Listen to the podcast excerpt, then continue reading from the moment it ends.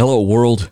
I'm Roger Courville, and this is For the Hope's Daily Audio Bible, where we read through the scriptures conversationally, talk about the truth claims of Christianity, and learn to fall more in love with Jesus and the people in his world. You ready? Let's roll. Welcome. We as Christians live a life that is often referred to as a now and not yet life. Right? When we put our trust in Jesus, you are instantly a new creation in the eyes of God and empowered by the Holy Spirit to conquer sin in your life now. And growth in spiritual maturity is not yet fully complete until we get to heaven. And that idea, my friends, has a really important way it touches down in life for those living on earth as exiles from our forever home. Hey, hopeful, welcome to episode 1958 glad to be back in front of my regular microphone, which I was yesterday, but I forgot to mention. But glad you've joined the movement of those being transformed by reading through every word of God's revelation of Himself, or that you're just checking it out. And maybe you haven't joined the movement, but of course, that's Jesus' invitation to you, not mine. The big deal in our right now life is this when you suffer for doing what is right. When you do so, God blesses you for it. So, our goal is to respond well to those who mistreat us so that we can share our faith with others, right? Then no one can speak poorly of you as a Christian. That's what Jesus did, exactly as predicted in many places in the Old Testament, but particularly in the section of Isaiah that we've been in. And that's a call to us. Have that same perspective on suffering that Jesus did. Continuing with our New Testament reading today, 1 Peter chapter 3, picking up in verse 13. Who then will harm you if you are devoted to what is good? But even if you should suffer for righteousness, you are blessed. Do not fear them or be intimidated, but in your hearts regard Christ the Lord as holy, ready at any time to give a defense to anyone who asks you for a reason for the hope that is in you. And I'm just going to say that again. Always be ready. Does it sound familiar? That's where it comes from. But in your hearts, regard Christ the Lord as holy, ready at any time to give a defense to anyone who asks you for a reason for the hope that is in you. Yet do this with gentleness and reverence keeping a clear conscience, so that when you are accused, those who disparage your good conduct in Christ will be put to shame. For it is better to suffer for doing good, if that should be God's will, than for doing evil. For Christ also suffered for sins once for all, the righteous for the unrighteous, that he might bring you to God he was put to death in the flesh, but made alive in the spirit, in which he also went and made proclamation to the spirits in prison who in the past were disobedient, when God patiently waited in the days of Noah while the ark was being prepared. In it, a few, that is, eight people, were saved through water. Baptism, which corresponds to this, now saves you, not as a removal of dirt from the body but the pledge of a good conscience toward God through the resurrection of Jesus Christ, who has gone into heaven and is at the right hand of God with angels, authorities, and powers subject to him. Therefore, since Christ suffered in the flesh, arm yourselves also with the same understanding, because the one who suffers in the flesh is finished with sin, in order to live the remaining time in the flesh no longer for human desires, but for God's will. For there has already been enough time spent in doing what the Gentiles choose to do, carrying on in unrestrained behavior, evil desires, drunkenness, orgies, carousing, and lawless idolatry. They are surprised that you don't join them in the same flood of wild living, and they slander you they will give an account to the one who stands ready to judge the living and the dead. For this reason, the gospel was also preached to those who are now dead, so that, although they might be judged in the flesh according to human standards, they might live in the spirit according to God's standards. The end of all things is near. Therefore, be alert and sober minded for prayer. Above all, maintain constant love for one another, since love covers a multitude of sins. Be hospitable to one another without complaining. Just as each one has received a gift, use it to serve others as good stewards of the varied grace of God.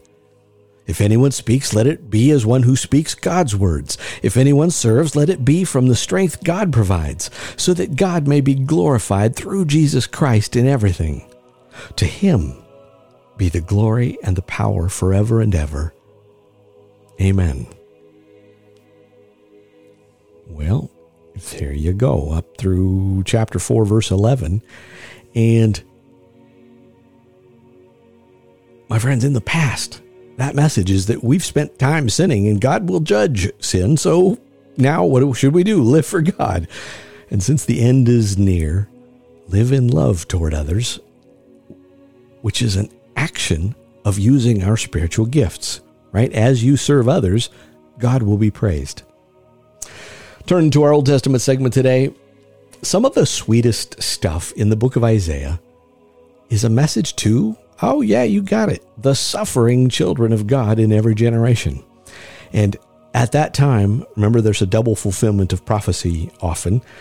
At that time, Isaiah looked ahead a century and a half to the condition of Judah in exile in Babylon and spoke first to them a message of God's loving redemption from the water and fire of his judgments. But it is right for Christians in every generation to receive comfort from words like we heard yesterday. I will be with you when you pass through the waters, and when you pass through the rivers, they will not overwhelm you. You will not be scorched when you walk through fire, and the flame will not burn you. And from there, my friends, we pick up in chapter 43 at verse 22. But Jacob, you have not called on me. Because Israel, you have become weary of me. You have not brought me your sheep for burnt offerings, or honored me with your sacrifices. I have not burdened you with offerings, or wearied you with incense. You have not brought me aromatic cane with silver, or satisfied me with the fat of your sacrifices, but you have burdened me with your sins. You have wearied me with your iniquities. I am the one. I sweep away your transgressions for my own sake, and remember your sins no more. Remind me. Let's argue the case together. Recount the facts so that you may be vindicated. Your first father sinned, and your mediators have rebelled against, mm-hmm, me. So I defiled the officers of the sanctuary and set Jacob apart for destruction and Israel for scorn. And now listen, Jacob my servant, Israel whom I have chosen. This is the word of the Lord your Maker the one who formed you from the womb, he will help you. Do not fear, Jacob my servant, Jeshurun whom I have chosen, for I will pour water on the thirsty land and streams on the dry ground. I will pour out my spirit, capital S. I will pour out my spirit on your descendants and my blessing on your offspring. They will sprout among the grass like poplars by flowing strings. This one will say, I am the Lord's. And another one will use the name of Jacob, and still another will write on his hand, the Lord's, and take on the name of Israel. This is what the Lord, the King of Israel and its Redeemer, the Lord of armies, says I am the first and I am the last. There is no God but me. Who, like me, can announce the future? Let him say so and make a case before me, since I have established an ancient people. Let these gods declare the coming things and what will take place. Do not be startled or afraid. Have I not de- told you and declared it long ago? You are my witnesses. Is there any God but me? There is no other rock. I don't know any. All who make idols are nothing, and what they treasure benefits no one.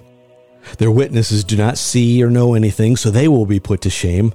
Who makes a god or casts a metal image that benefits no one? Look, all its worshippers will be put to shame, and the craftsmen are humans. They will all assemble and stand. They will be startled, all of them, and put to shame.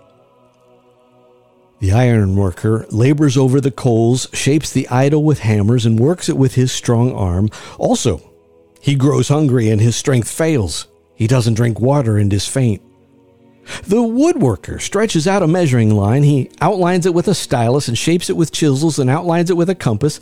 He makes it according to a human form, like a beautiful person, to dwell in a temple. He cuts down cedars for his use, or he takes a cypress or an oak, and he lets it grow strong among the trees of the forest. He plants a laurel, and the rain makes it grow. A person can use it for fuel. He takes some of it and warms himself. Also, he kindles a fire and bakes bread. He even makes it into a god and worships it. He makes an idol from it and bows down to it. He burns half of it in a fire and he roasts meat on that half. He eats the roast and is satisfied. He warms himself and says, Ah, I, I'm warm. I see the blaze. And he makes a god or an idol with the rest of it. He bows down and worships. He prays to it, Save me, for you are my God. Such people do not comprehend and cannot understand. For he has shut their eyes so they cannot see, and their minds so they cannot understand. No one comes to his senses. No one has the perception or insight to say, I burned half of it in the fire. I also baked bread on its coals and roasted meat and ate. Hey, should I make something detestable with the rest of it? Should I bow down to a block of wood? He feeds on ashes.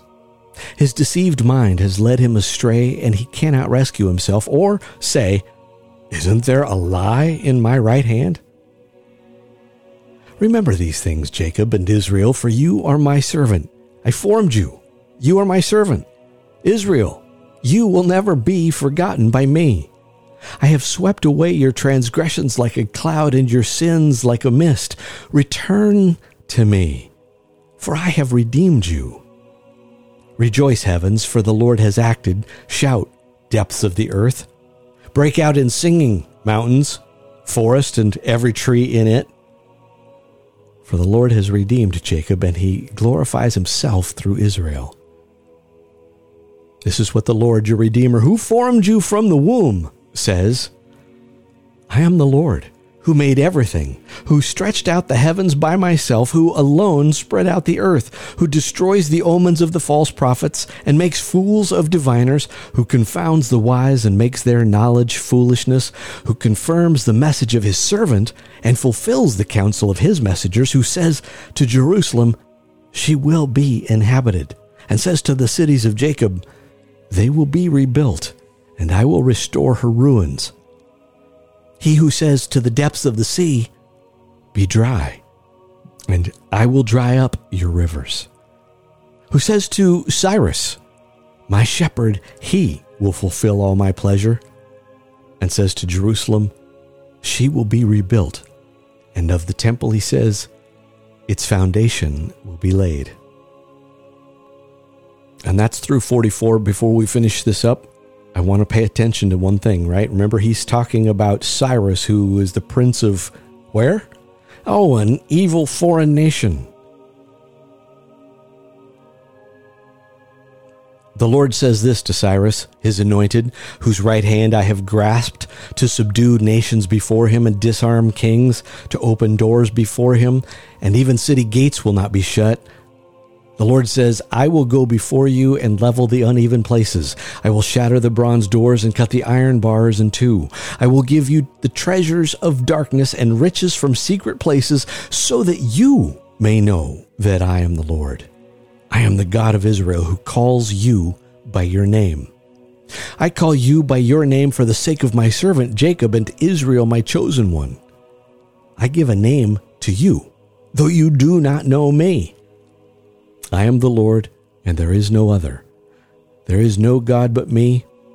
I will strengthen you, though you do not know me. so that all may know from the rising of the sun to its setting that there is no one but me. I am the Lord, and there is no other. I form light and create darkness. I make success and create disaster. I'm the Lord who does all these things. Heavens, sprinkle from above, and let the skies shower righteousness. Let the earth open up so that salvation will sprout and righteousness will spring up with it. I, the Lord, have created it. Woe to the one who argues with his maker, one clay pot among many. Does clay say anything to the one forming it, What are you making? Or does your work say, He has no hands? Woe to the one who says to his father, What are you fathering? Or says to his mother, What are you giving birth to? This is what the Lord, the Holy One of Israel, and its Maker says Ask me what is to happen to my sons, and instruct me about the work of my hands. I made the earth and created humans on it. It was my hands that stretched out the heavens, and I commanded everything in them. I have stirred him up in righteousness and will level all roads for him. He will rebuild my city and set my exiles free, not for a price or a bribe, says the Lord of armies. And that gets us up through chapter 45, verse 13. And it's a little less than I wanted to read today, my friends, but I want to leave a little time for prayer. Because as you're going to hear in the Always Be Ready segment, there is this theme from beginning to end of the Bible about that, that shows up oftentimes in the word repayment. And we're about to read this chunk in Proverbs that also mentions that in a way that I didn't on that Always Be Ready segment. What's the big deal? Perfect justice. We want justice, and God has promised it. The question is, are we going to trust Him? Right? The one and only true God works in unexpected ways as He keeps His promises to save His people and bless His world, which is something we just heard over and over. Who formed the earth? It's kind of like the, the tone that you hear in the book of Job. Yeah, nobody. It's me.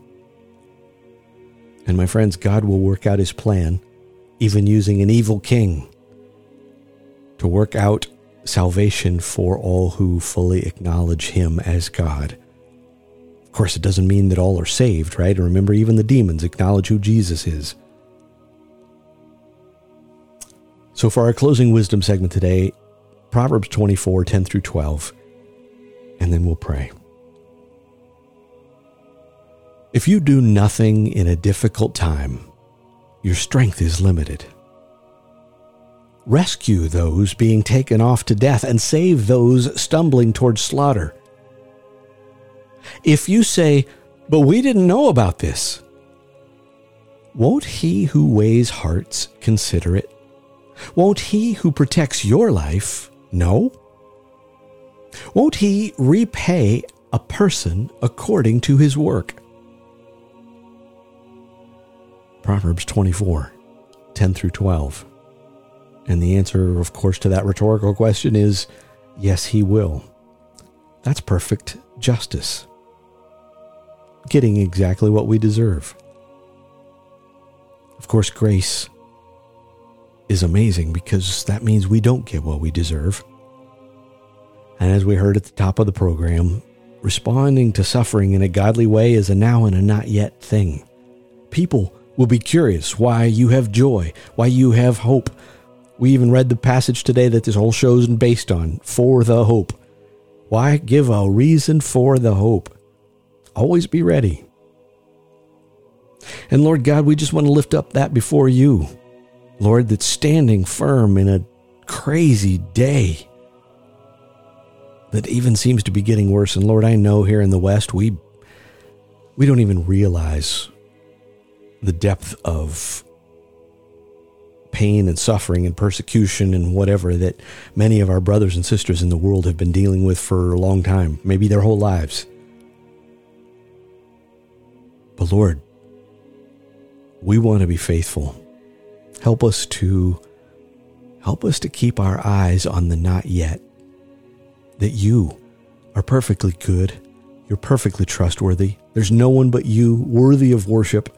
There's no one but you who could fulfill every single promise ever made, Lord, and we look forward to you setting all things right. I love you, my friends. Amen. Amen.